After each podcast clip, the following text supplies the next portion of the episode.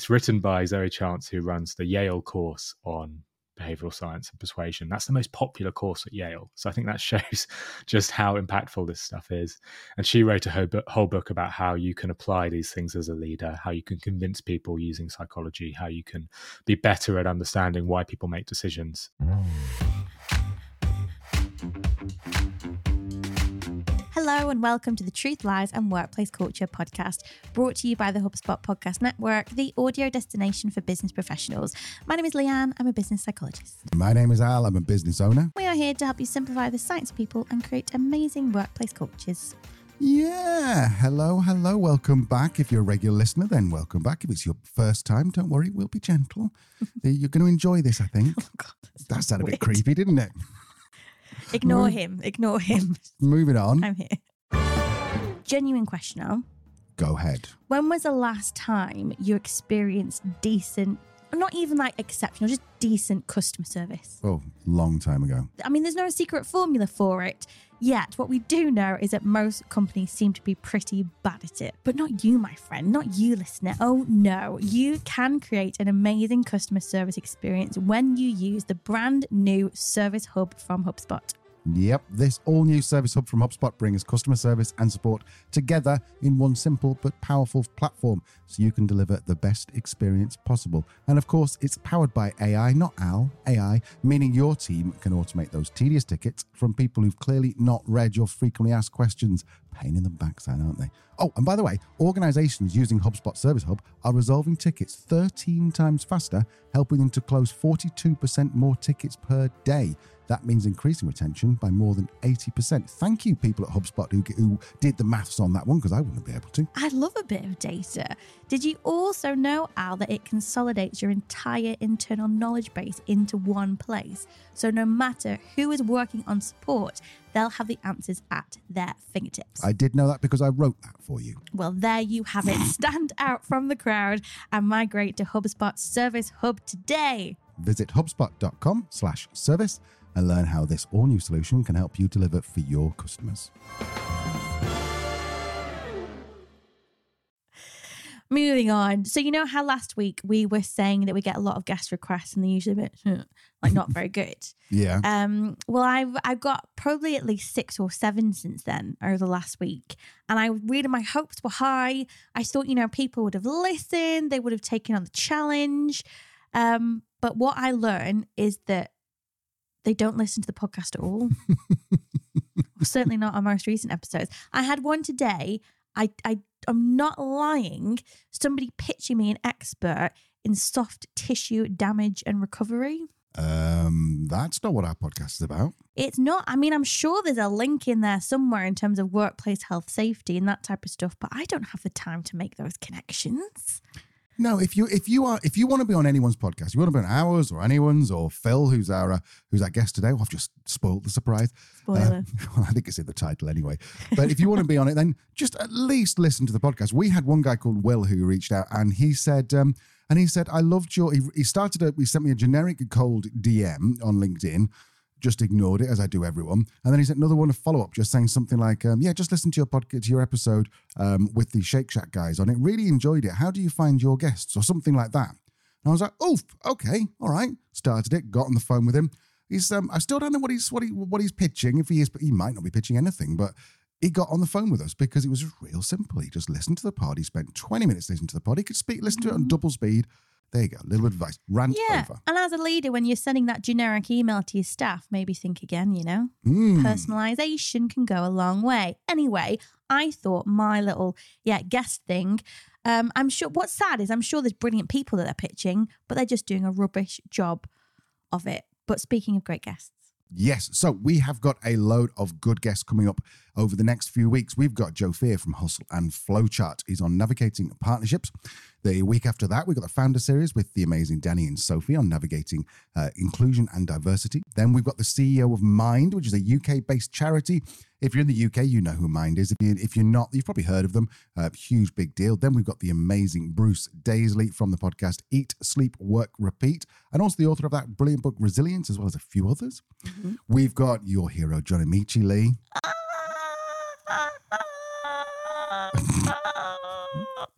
I that made the dog look over. I don't think he needs any more introduction. If you if you don't know who it is, then Google it because he is a dude. Then we've got the amazing Rory Sutherland from Ogilvy, and then Isabel Berwick, who's an author, a podcaster, an FT, well, that's Financial Times journalist. We are really, really excited about this, Lee. Yeah, it's ace. It's ace. Talking of being excited, today we have one of our heroes on the pod. He is the winner of the Sussex Marketing Competition. He's got a degree in marketing and management. He's, he's put, put on his LinkedIn profile A stars and GCSEs and A levels. I'm impressed with that. Oh, is he young enough to have had A stars at A level?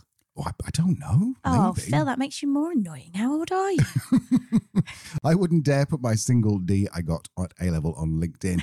um, he was awarded the High Flyer Scholarship. He spent six years at Brandwatch before moving on to Senior Product Marketing Manager at Hotjar and then at Buffer and is the host of the amazing Nudge podcast. Let's go meet Phill Agnew. So I'm Phill Agnew. I I run a podcast. I'm a podcaster, so I run Nudge, and that's probably what I'm famous for. Nudge is the the largest marketing show in the UK, but actually, according to Google, probably the thing I'm most famous for is when I was younger. Me and my mates would muck around on Wikipedia articles, and I managed to edit Barcelona's stadium's Wikipedia article, which is the Nou Camp, and I put myself as the architect. I called myself Philippe Pedro Agnew to just give myself a bit of a Spanish spin. And somehow that stuck. And I was on there for about two or three years. And I'm still on some versions of Wikipedia with that title. Although I run a podcast which is pretty successful, I think I'm still most famous for lying about being the Nou Camp's architect. Phil is a funny guy. He's an awesome guy. I jested that he's annoying, but it's just because he's so good. He's such an inspiration. And every time we think we're we're maybe starting to to get on his level, we realize that we're still we're still reaching. But yeah, an, an awesome, awesome podcast as well, Nudge for leaders, for marketers. And what I think a lot of leaders and managers don't realize is that creating amazing workplaces, amazing, amazing cultures is actually based on the same psychological principles as creating great marketing or a great campaign or a great brand. Absolutely. So I wanted to find out a bit more about what leaders could learn from the psychology of persuasion that marketers use every single day. After all, a huge part of leading effectively is persuading your teams to create great work. So here's Phil's take on it. Most of us aren't very good at persuading. And that's mm. unfortunately not only the case with individuals, but with leaders, not only leaders in companies, but leaders of whole countries. We are really bad at persuading other people. I think one of the best examples of this comes from the psychology around arguments.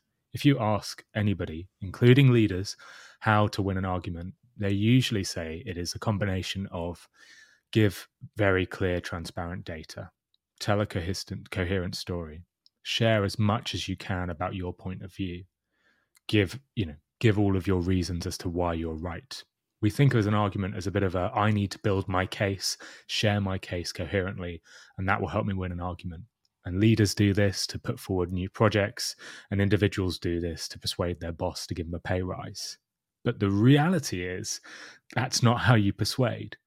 Heaps of studies over the past hundred years have seen that to change someone's mind, you don't share your point of view, you don't uh, bombard them with data. Instead, you ask you ask calibrated questions to get that individual to perhaps consider their own point of view and perhaps even change their mind. So there's this incredible study with people who had completely opposing views on very controversial topics like abortion or religion. And they sat these two people down. And in one scenario, they would ask them just to try and convince each other. And then in other scenarios, they'd ask one to ask some calibrating questions of the other. So to say, you know, what, why is it you believe that? Is there any way that that might not be right? Is there any way you would, any reason you would change your mind? These sort of questions to get the other person to open, to open up. And the amount of times that version changed people's approach when people were asked those questions, they were far more likely to change their point of view rather than bombarding people with data and information. One very specific example there, but actually reveals all these ways that we're persuaded. And I think this is one that leaders need to pay attention to as well. You know, if you want to get people back to the office five days a week, you shouldn't just be telling them. You should be inviting them to give their own opinion on why being back in the office would be a good thing. That will work better. Putting my personal feelings and politics aside for, for a second, I have to concede that Donald Trump is pretty good at persuasion. Mm. which is why an increasingly large percentage of Americans think he should be leader of the USA again. Let's not forget, he received the most votes, or the second most votes of any presidential candidate in history, beaten only by Joe Biden.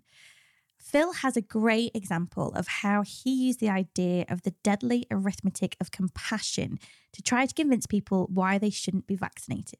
Just before we go to Phil, can you just remind us? I know you've mentioned this term before, the deadly arithmetic of math of of statistics, no, of compassion. I've got it wrong. um, will you just tell us what that actually means? Yeah, I mean, we are faced with huge challenges as humans, especially in a world that is so connected through social media. You know, there's climate change, there's natural disasters, there's mass atrocities, there's a deadly pandemic, the list goes on. And, you know, in present times, in the 20th century, that can lead to behaviors like doom scrolling. You've heard of that one, haven't you? The continuously scrolling Mhm. through bad news, even though it's really depressing. Or, you know, newly coined psychological disorders such as climate anxiety or eco anxiety, it's also known as, which is basically a chronic fear of environmental disaster caused by the impacts of, of climate change. So, over time, we've developed coping mechanisms as humans including becoming desensitized to large scale problems or big tragedies. And that's a psychological phenomenon called psychic numbing. A psychologist called Paul Slovic, who is an expert in risk perception, took this to another level, gave it a very modern and let's be honest, a bit of a sexier twist than psychic numbing. And he coined the term the deadly arithmetic of compassion. So it centers on the premise that our nervous system can't count. We just can't. The more people that die, the less we care, which is brutal, but the reality of it. It leads to apathy, a lack of action, and often in situations where those large scale humanitarian responses are needed, like vaccinations during the pandemic. Large data sets should be convincing, but they're not. That's why charities feature the story of one individual or family in their donation campaigns. When you identify a victim, you secure twice as many donations. It's why we're seeing more visual imagery in relation to the impact of climate change. I think it was just last week I saw a map that was released of what the UK will look like in 70 years with the projected rise in sea levels and the massive cities, including London, that are going to be lost. As Phil explains, one well told story will always outperform statistics and data.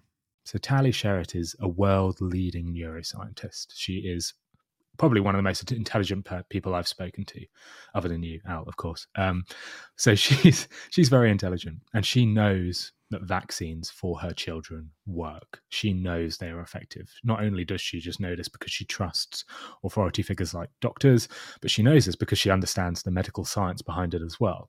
And yet, when she was watching one of the primary debates between uh, Trump and his competitors when he was going for the election in 2016, she heard Trump talk about how these vaccines for kids were inhumane, about how they would inject them with these huge syringes fit for a horse, about how a colleague of Trump's uh, got their own children vaccinated and ended up with fever and ended up getting all sorts of illnesses happening to them. And he said all of this, and Trump said all of this, and Tali Sharot found herself, despite being educated, despite knowing the data, despite knowing the science, actually finding herself questioning, oh my God, should I be vaccinating my kids? And she describes in her book, The Influential Mind, that this is an example of how stories and how these non data approaches can influence us. Being extremely salient, sharing salient, concrete examples, being clear with an individual's example rather than a group's is a really effective way to persuade. And Trump was leveraging all of those biases. His competitor was saying, well, no, there's all this data with hundreds of thousands of people over lots and lots of studies that show that these vaccines are effective. And Trump gave one anecdotal example of one individual, and that was very likely to persuade. That's a good example of something called the story bias, which is we've spent millennia learning, studying, studying, and remembering stories. The more we hear stories, the more likely we are to remember them. And thus, when st- Trump uses a, a story like that, it's actually more likely to persuade than big data points because they, they stick in people's mind for longer. So let's just back up for a second because I think a lot of people think that persuasion and manipulation are the same thing. Now, I wanted to know what the actual difference was from Phil, who's arguably one of the world's experts on this. Manipulation is, you know, a, it's a negative word. It's getting somebody to do what they don't want to do. And persuading isn't always put in that category, right? You can persuade someone to do something they might want to do. And if you persuade me to go on a run after this, that's a good thing for me. That's something I'd want to do, but it's raining outside right now, so I'm not motivated to do it. But you could persuade me to do that.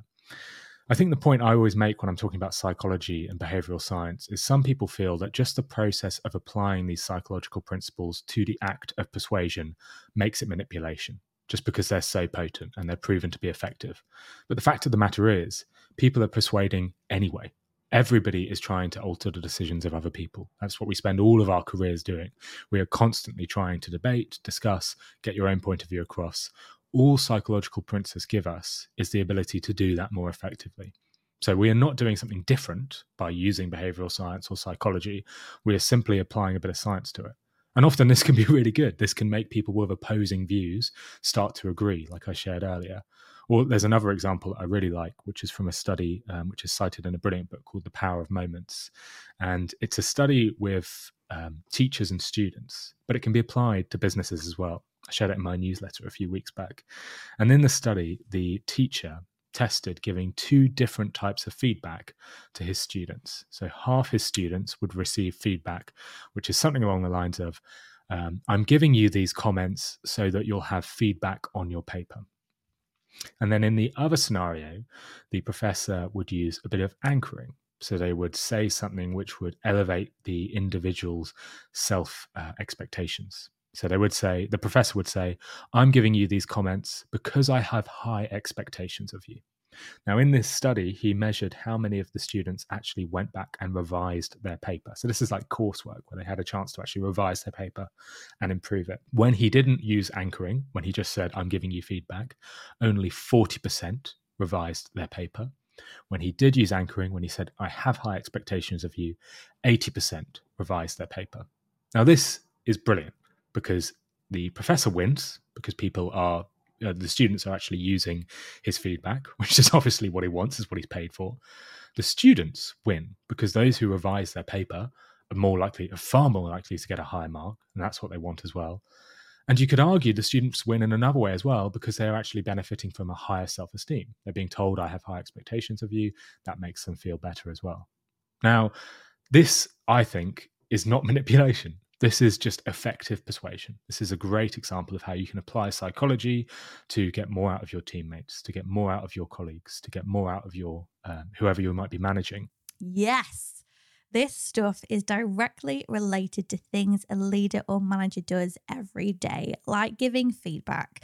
So instead of saying that wasn't the outcome I was looking for, you might say, I know you put a lot of time and effort into this. And I also know that you are amazing at your job. I'm going to point out what I think wasn't done quite right, but only because I know you can do a better job of this. There's a great story on one of Phil's episodes about how perceived effort makes something more valuable a painting that took 40 hours is going to be perceived as better than one that took 30 minutes. A single malt whiskey that's been aged for 25 years intuitively feels like it's better than the equivalent of a 10 year old malt. This applies to being a great leader too. If you, as a leader, are seen as putting in a lot of effort to getting an outcome, then you will be valued more. Phil talks about a boss he once had who did exactly this. Knowing the amount of effort you put into something makes people judge things differently.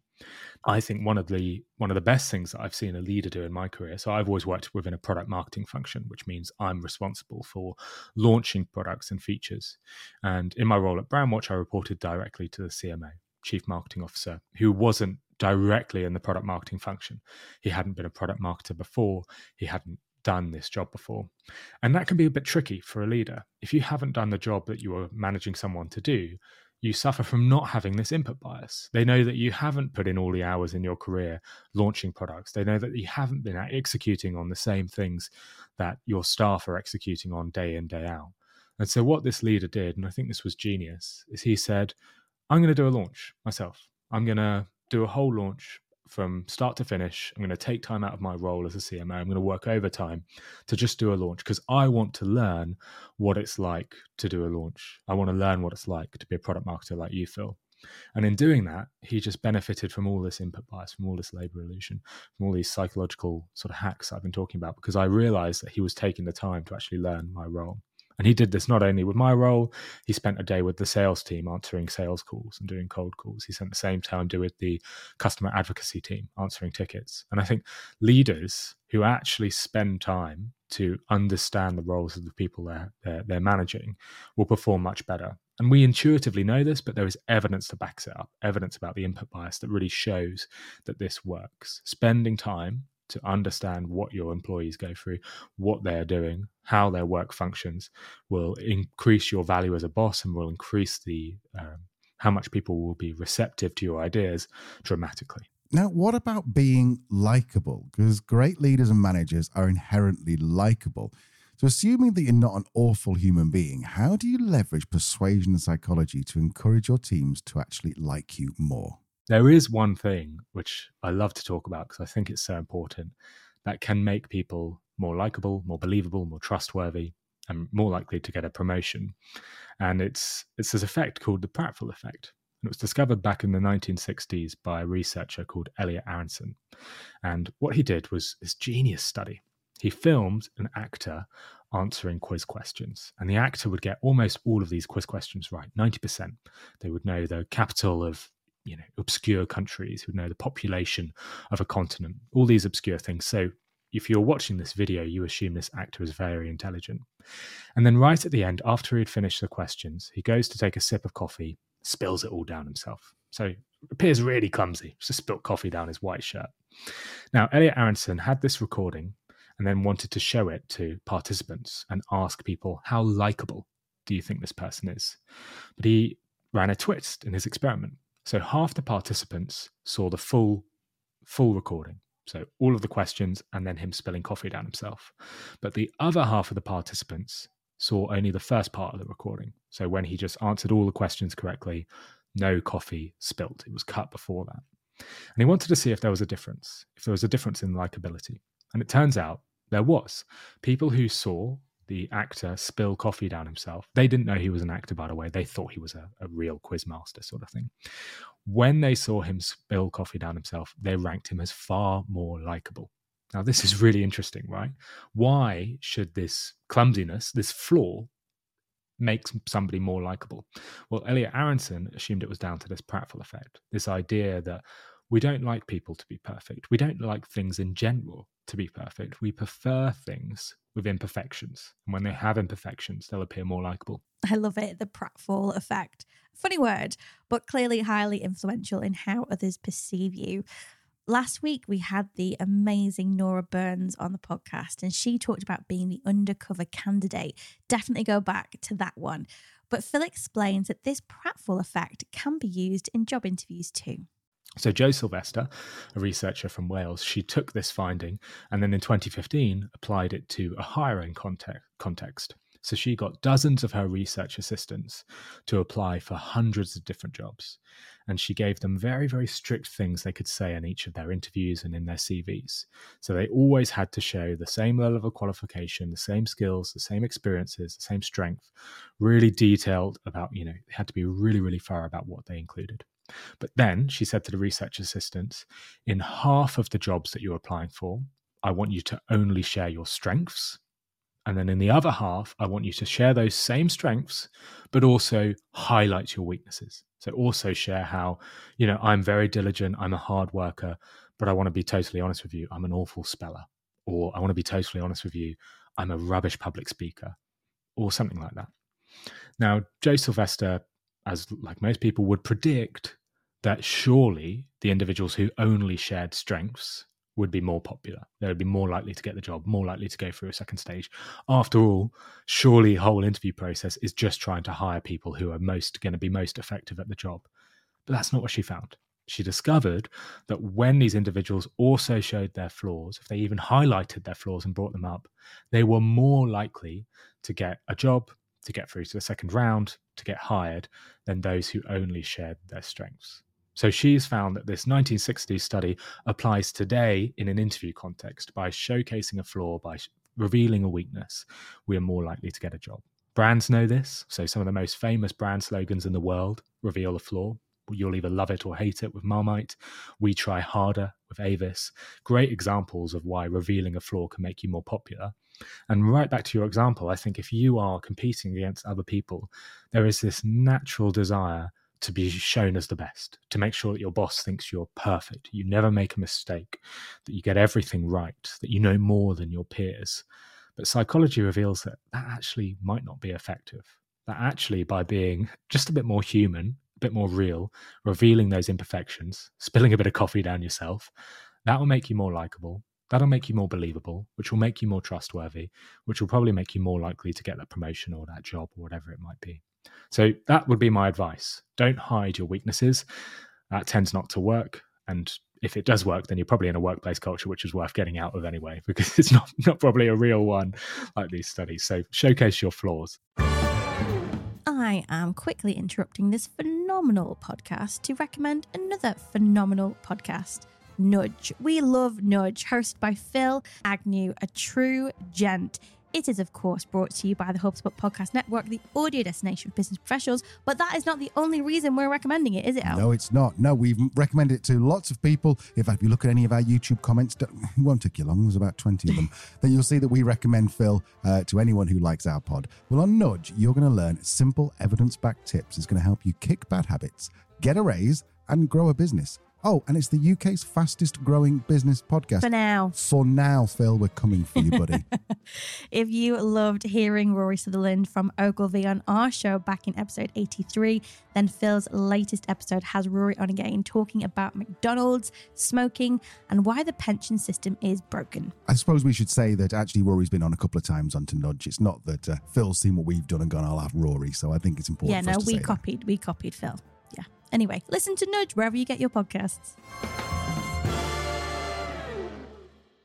Even the UK taxman uses psychology to get you to pay your taxes on time. Most famously, the British government had a team within their government called the Nudge Unit, run by David Halpern, who would apply behavioral science across all of government. So, famously, if you read a letter from HMRC today, I hope you don't have to, Al, but if you do, it'll have a lot of nudges in. One of the most famous is the letter you get if your self assessment, so this is basically you declaring your taxes, if that's overdue. And there's an extra line in that letter, which is new from when it would what it would have looked like 10 years ago which said which says most people in your area like you have paid their tax on time by now.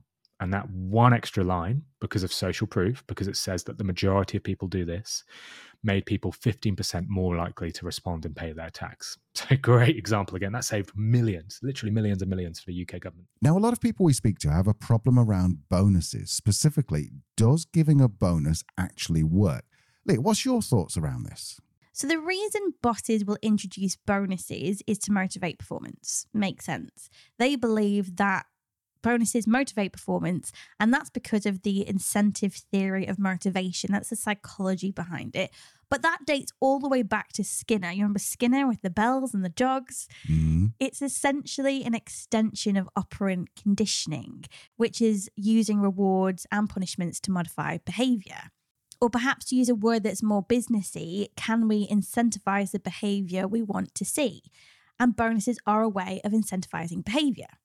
The issue is that not all incentives are created equal. The rewards that I find motivating might not be enough to inspire another person to take action. And when it comes to financial rewards, motivating performance, we know typically has a limit. Those on a salary of 50,000 a year or more don't typically experience any increase in life satisfaction or happiness with further increases in financial remuneration, such as a bonus. So, what we can conclude is that financial bonuses will have more of an impact on those experiencing lower levels of financial well being. And they're probably experiencing lower levels of financial well being because they're not either receiving a living wage or they're not able to access support that they need to improve their financial literacy. People and culture professionals will have a beef with this and a beef with bonuses because they're often thrown around to force people to stay in environments that are not conducive to their physical or mental health, their career progression, or even their own sense of identity and worth. The thing is, at best, research suggests that by and large, rewards succeed at securing one thing only, and that's temporary compliance. How many people have you spoken to that will say things like, Oh, I'm staying in my job until April because that's when I get my bonus? Or as a leader, perhaps you've had a flurry of resignations once you've just triggered a, a bonus to your team. When it comes to producing lasting change in attitudes and behaviors, rewards are alarmingly ineffective. Once a reward runs out, people revert back to their old behaviors. Old school bonuses are based on old school psychology, and business leaders, in my opinion, need to update their thinking by about 80 years. Old school bonuses are based on old school psychology. That's a t shirt right there. Now, Phil talks about a study where they turn this bonus structure completely on its head. We hate losses. In fact, losing something feels twice as bad as gaining the same thing would feel good. So, let me give an example. If I find £10 on the floor, I'll feel happy. Maybe a, a 7 out of 10 level of happiness or, or a 5 out of 10 level of happiness. If I lose £10, I'll feel really bad. I'll feel a 10 out of 10 level of unhappiness, for example. And that's a crude example, but there are studies which have shown this actually takes place in the wild. We really dislike losses. Anyway, Hossain and List, they went into this factory and they thought, well, if loss aversion is so powerful, why don't we change the way that we incentivize people? Rather than saying, if you work and hit your targets, you will get this reward. Why don't we give people their reward up front? So give salespeople their commission, give factory workers the money that they would get if they got their reward. But then say, if you don't hit your targets, you'll lose the reward. So flipping it on its head, giving people the reward, reward up front, but saying if you don't hit the target, you'll lose it. So loss aversion. And they found that in doing so, there was a dramatically positive effect on productivity. So productivity was was higher than it was before. We have had plenty of guests on the podcast talking about providing benefits to their employees via EAPs or employee assistance programs. They are typically intended to help employees deal with more personal problems that might adversely impact their work performance, their health, their well-being, and typically services offered can include confidential assessments or short-term counselling. But the number one question we get asked around this is how do we get employees to actually use the benefits available to them? We asked Phil why he thought more people don't take advantage of these types of programs. Well, it's difficult to say because you know what how are they applying these these benefits? But my question would be what at all psychological principles are you thinking about when you're giving these these benefits to people? Are you thinking about any ways that you could actually get them to apply them? because there's one there's a great study around gym membership which is in uh, Uri Gneezy's brilliant book, Mixed Signals, all about fantastic incentives. That's a one I definitely recommend as well, Mixed Signals to your listeners. And in this study, they offered university students incentives to go to the gym. So a little different from your example, but the students got free gym membership anyway as being part of the university, and they gave them incentives to go. So pretty similar, right? They just pretty similar as before. They just said, you know, you're getting a bonus, incentives to go to the gym, just go. And in one scenario, the incentives were only achieved once the students have actually gone to the gym and signed in. And then the other scenario, they were just given the money and they weren't actually checked whether they were going in. And then they removed those incentives very quickly and they measured gym membership. And they found something really simple. And this is obvious, and all of your listeners will know this. The people who actually went to the gym were paid to go to the gym. So just literally went to the gym just to pick up their check and then left they were far more likely to continue going to the gym after the incentives stopped than the control group who just got the money and, and, their attendance wasn't checked. And the reason behind that is is something to do with consistency. So we stay consistent with our previous actions. If I have been going to the gym for the last five weeks, I build a habit around it, I'm far more likely to continue doing that. It would be more effective if you said to the staff, you get this gym membership, but you will only get it for one month unless you go three times during that month, and then you unlock yearly access. That is a direct way of applying this principle to actual behavior. It's a direct way of thinking, okay, we know that people don't action these things. They don't go out and go to the gym if we just give them free membership. So let's try an implementation that can actually reinforce that behavior. If you've ever sat in a large meeting and been bored shitless, or you've sat down with a group of people to work on a problem, you probably instinctively know that the way that you behave in a group is very different to, from the way you behave when you're alone. In fact, Phil had a guest recently who explained why large groups and organizations are actually killing creativity. Ayelet Fishbach, who has written brilliant books on motivation. She's got a great book called Get It Done. And she spoke about a principle called social loafing. Really interesting principle. And the studies behind this principle have been conducted with, with groups of people and individuals. And she would basically, there was one, a brilliant study, which is just around a um, tug of war. So, you know, tug of war, where two groups pulling a rope and they measured the force of how much people are pulling in different scenarios. So, in one scenario, it was just one on one I'm pulling a rope against you, Al. And they measured the force that we would exert. So, you know, my force as an individual, yours will be a lot stronger than mine. But anyway, they would measure our, our, our respective forces. And then they would do the same test, but there would be 10 people on either side. So a much bigger group of people pulling. And they discovered that the collective force of a group of people is less than it should be. People are putting less effort in when they're in a group. And this is what they're called social loafing this idea that when you're in a group, you put in less effort. And they've repeated these studies in a workplace culture where they ask people to come up with creative ideas on their own and creative ideas in a group. When you come up with ideas on your own, you come up with far more than when you do if you're in a group. In fact, sometimes an individual can trump a whole group's um, level of creative ideas. So it's this great example of social loafing. And honestly, it's one of those things that you read about and you hear about, and you and you just instantly think of examples yourself. And the reason I spoke about um, why a large organization can kill your creativity is because Ayelet Fishbach shared on her call that most of the large businesses she works with don't realize that large groups can cull the creativity and can lessen the quality of ideas and, and, and critical thinking that people might do. And what she suggests is if you are working in a large, large organization, if you are working with a large team, you should find ways to people to, for people to work in smaller groups for people to work in individual ways to creatively solve a problem and then present those ideas back to the group. Because just like with the tug of war example, we exert more effort when we are on our own or in a smaller group than if we are in a large group. And it's a it's a great example that I think most managers should try and remember. If you've got a problem you really need to solve, don't get all 10 members of your team in the same call and say, well, let's come up with ideas ask each of the 10 individually to come up with ideas on their own and then get them to present them to the group and then discuss the ideas. That will cull social loafing and should lead to a higher quality level of ideas. There is so much good stuff on Phil's podcast, and highly, highly recommend that you check out a few episodes. But I wanted to know if there was one thing that Phil thinks all leaders should do to be more persuasive. Yeah, it's that. It's probably that input bias I spoke about at the start. So, learning how the staff you manage do their jobs is incredibly powerful. If you're a leader and you manage someone, spend one day shadowing them. Just spend one day trying to do the same things they do. Yes, you'll learn a lot about how the organization runs. Yes, you'll probably spot a lot of areas for optimization.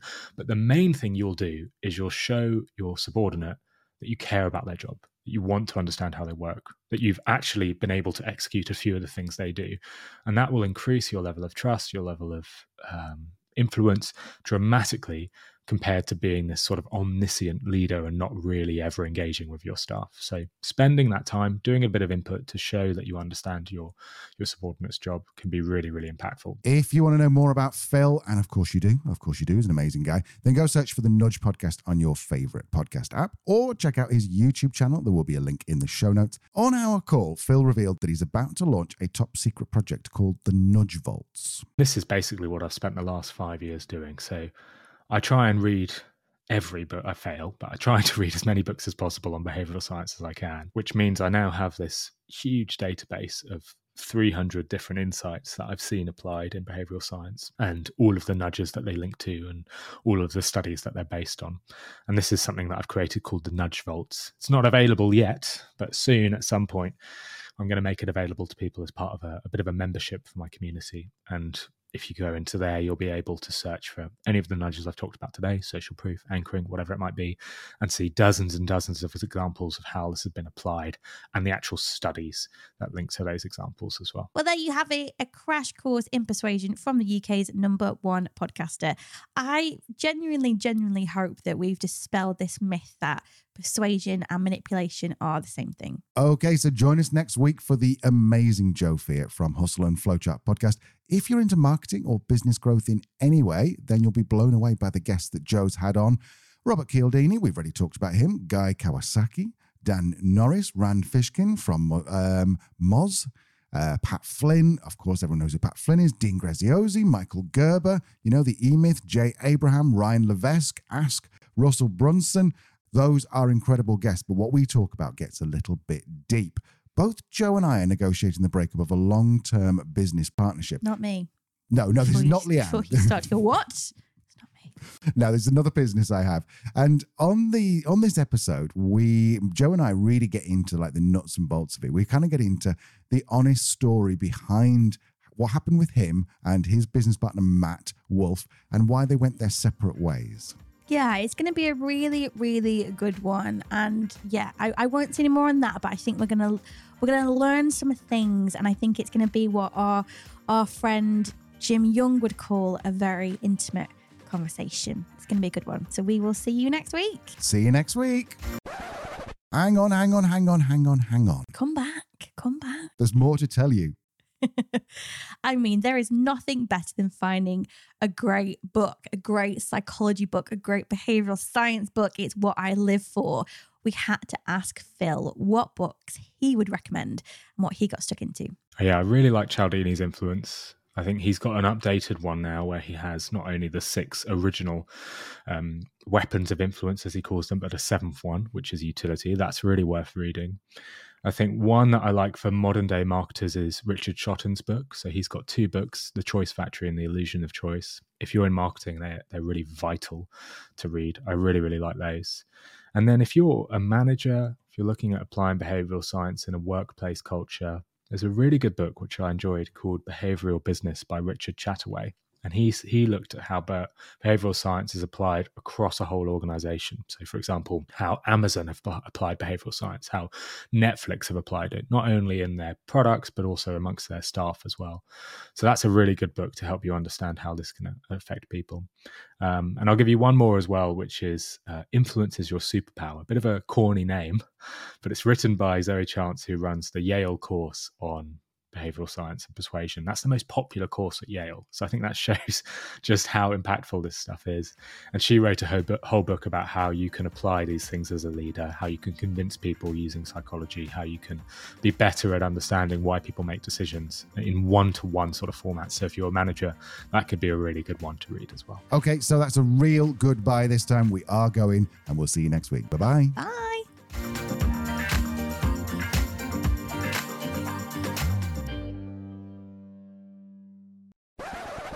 Indeed, that in some situations, I don't know what I'm adding, there's nothing there to add. People management, the whole point of leadership is to create an engaged. Beep, beep, beep, boop, boop, boop, boo. I've got an itchy nose. It's not in the nose, it's on the side of the nose.